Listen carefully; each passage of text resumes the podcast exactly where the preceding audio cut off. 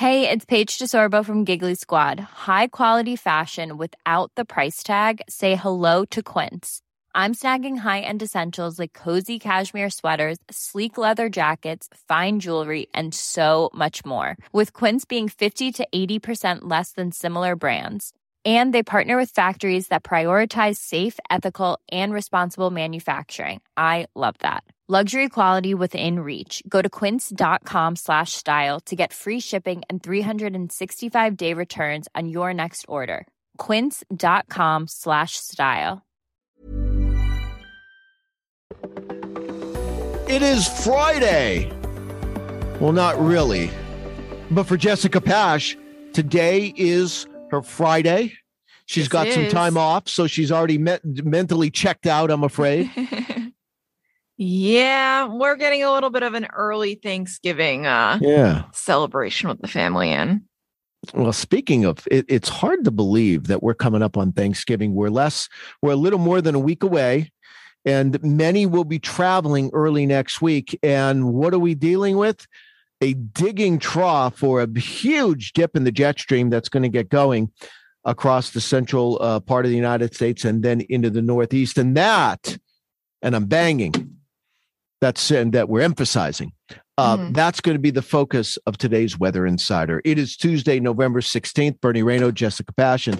You know, Jess, uh, you know, we're far away from this, but one thing, you know, when it comes to the modeling, the models are not perfect. They were never made for forecasters to um, to make the forecast. The models don't make the forecast, but they're a tool to make a forecast. And I think what the models do quite a good job of, especially these days, is kind of point to what the pattern is going to be for a specific time.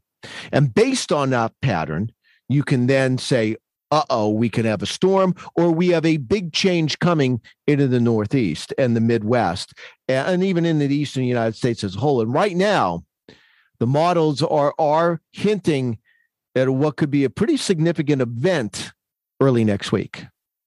Yeah, that's right. And I was just going to say it's all about noticing the pattern changes. You know, is there going to be a bridging pattern? Is it going to be a troughing pattern? Are we looking for any kind of blocking patterns? And one of the big things that you need for uh, kind of like one of those blockbuster type storms or just even impressive storms is typically some kind of blocking pattern, say over Greenland. And it does look like on Yeah, some of the does. models that it's hinting at that possibility of a blocking pattern there, which, you know, could mean a messy travel for depending, of course, on when you're leaving for Thanksgiving. If you are doing traveling, that could mean for some big commute issues or even delays at the airports.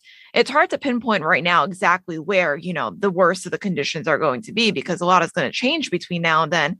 But it's just a signal of potential headache.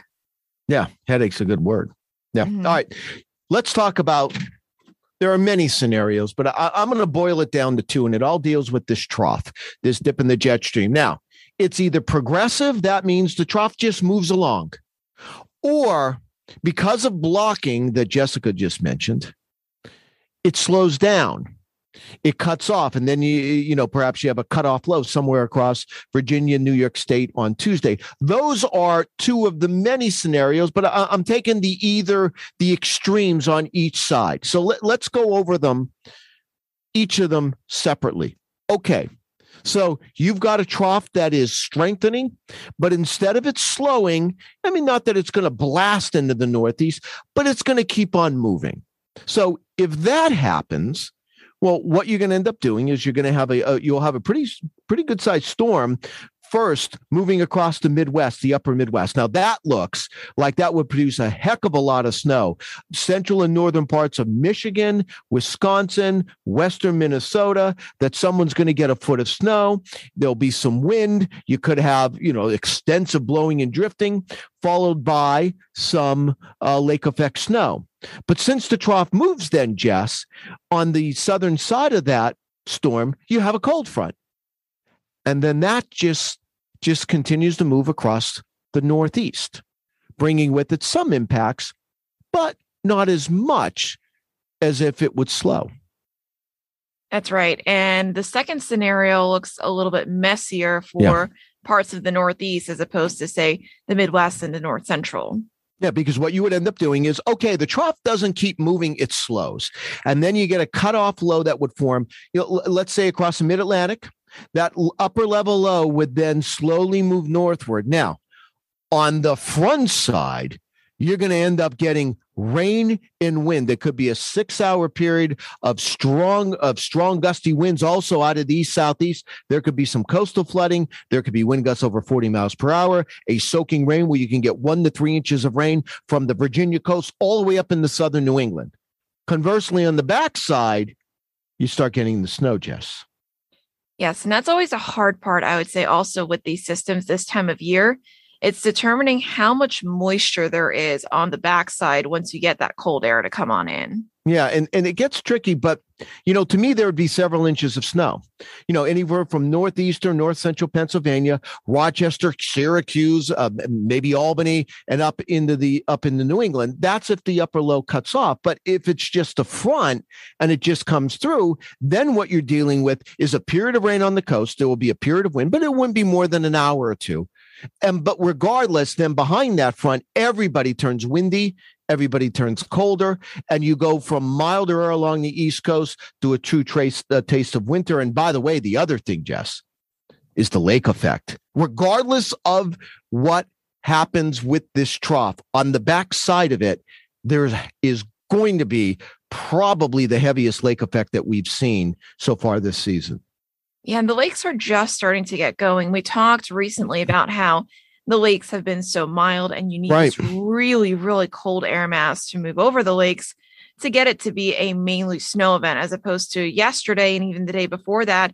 We did see some lake effect, but it wasn't plain snow. Right. It was a little bit of mixing, even some rain, plain old rain coming down.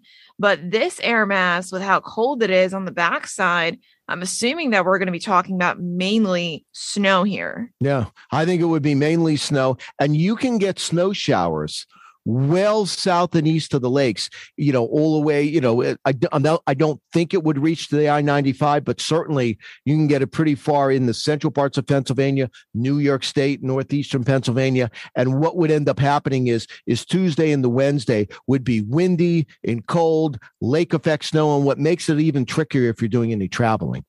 You get away from the lakes. You know, you, you, get into the lakes, you expect the snow, but you start getting snow showers well away from the lakes. And if you're doing any traveling, you get a burst of snow, temperatures go down to freezing, and then all of a sudden you can get some snow cover and slippery travel, especially in the elevations. I mean, that's the concern we have for early next week. Yeah. And two things about that. When I lived in West Virginia, we actually got lake effect off of Lake Michigan, which was right. incredible to right. see. So you can certainly get lake effect far away from the actual lakes. And two is the fact that you can get these snow squalls that develop too. And you could be driving one minute, you're driving, everything's fine. It's maybe even clear skies. And then you drive into one of these squalls and it's near zero visibility. The snow's coming down heavy. And that causes major issues on some of the roads for anyone that is going to be traveling. And I know we briefly talked about the timing, but this would likely be late weekend into the early part of the next work week. Yeah, I think the Midwest would be, let's say the upper Midwest, that would be Sunday night into Monday.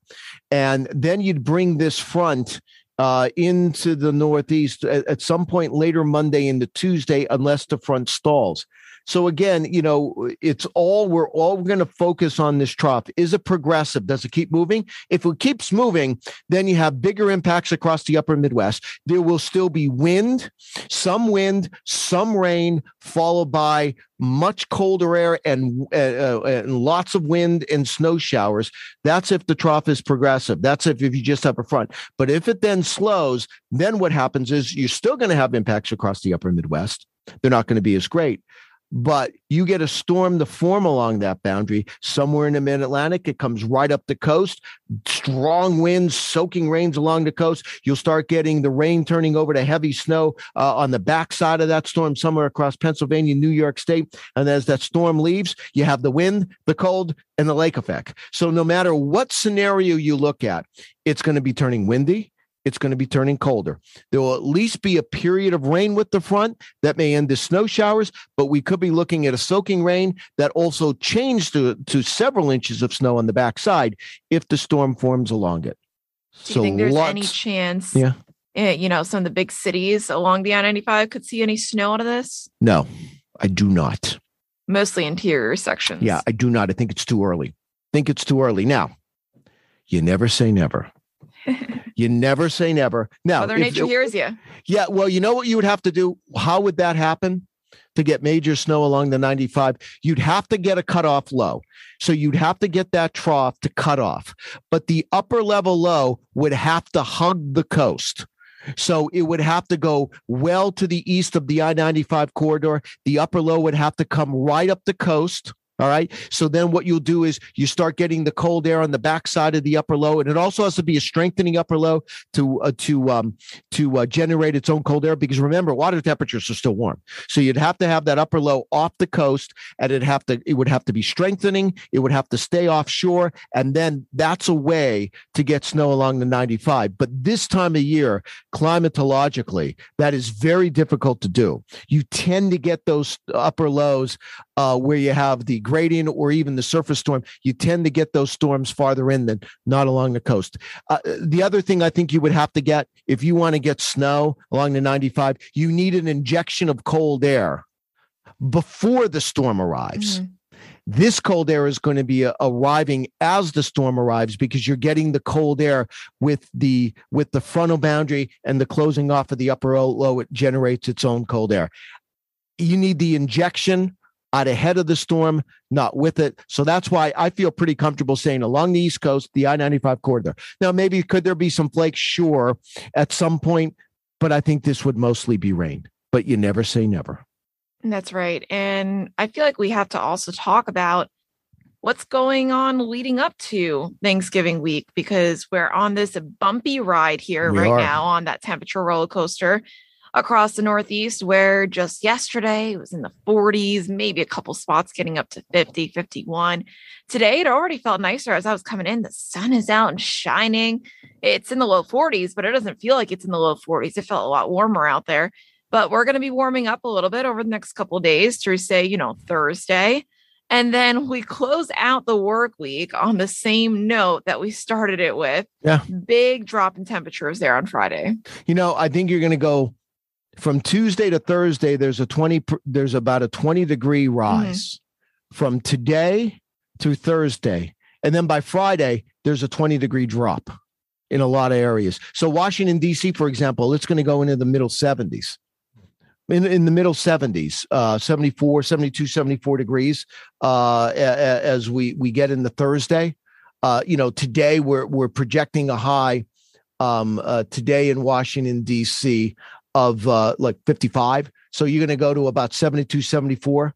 By the weekend, Friday and Saturday, you're no better than 50 degrees. You'll probably warm right back up though on Monday. So, you know, you're going to go, to, you know, a 40 degree temperature change here by the end of the week. No doubt about it. and do you think that we're looking at the possibility of any say you know record high temperatures on I- thursday I, I, I don't think so, but if it's going to happen, Thursday's the day.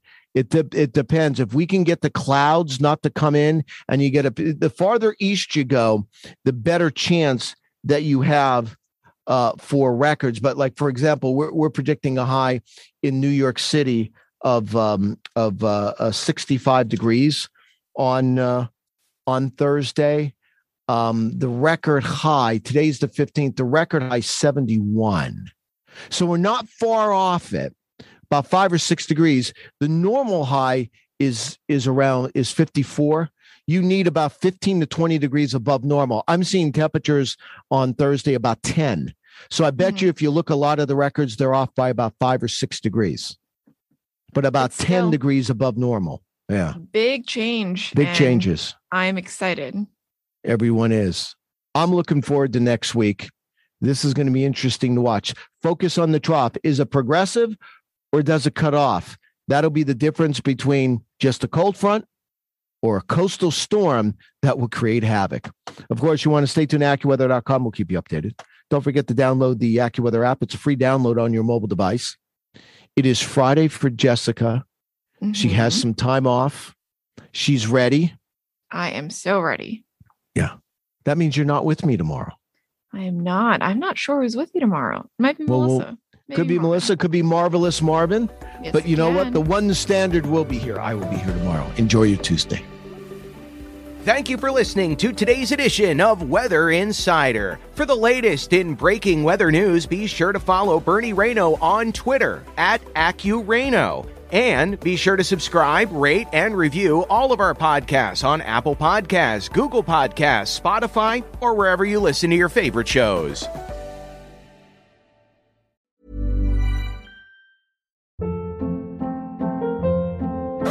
Hold up. What was that? Boring. No flavor. That was as bad as those leftovers you ate all week. Keke Palmer here, and it's time to say hello to something fresh and guilt-free. Hello Fresh. Jazz up dinner with pecan-crusted chicken or garlic butter shrimp scampi. Now that's music to my mouth. Hello Fresh. Let's get this dinner party started. Discover all the delicious possibilities at hellofresh.com.